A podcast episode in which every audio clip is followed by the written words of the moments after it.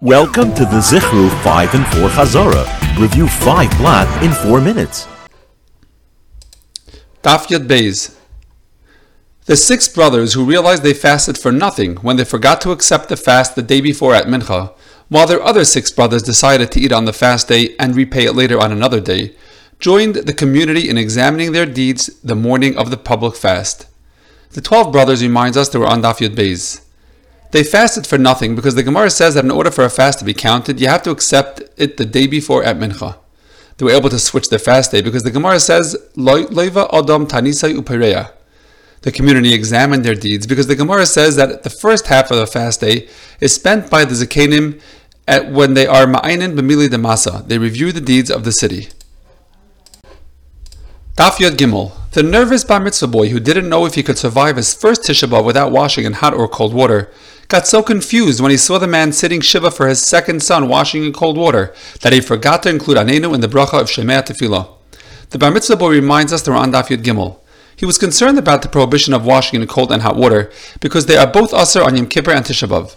He saw a man that was sitting Shiva wash his hands, because the Gemara says that if a person is sitting Shiva multiple times in a row, he's allowed to wash his hands, among other heterim as well. He forgot to say Aneinu, which reminds us of the machlekes regarding into which part of Shman Esrei should a man be inserting the tefillah of Aneinu.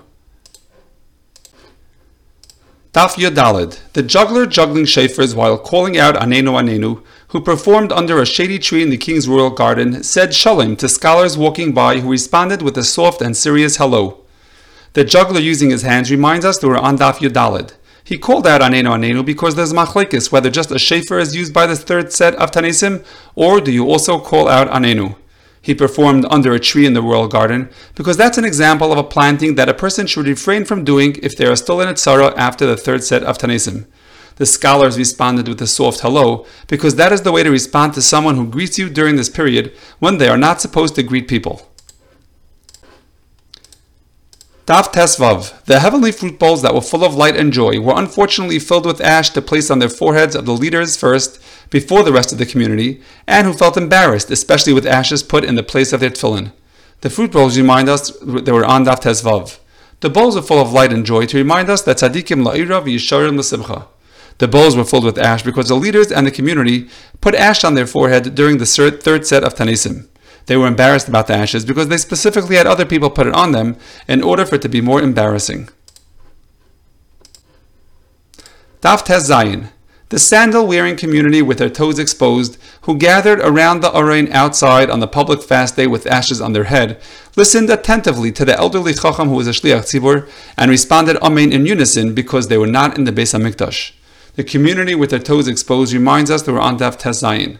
They had ashes on their head because the Gemara discusses the reasons for many minhagim that they had when there was a public fast day.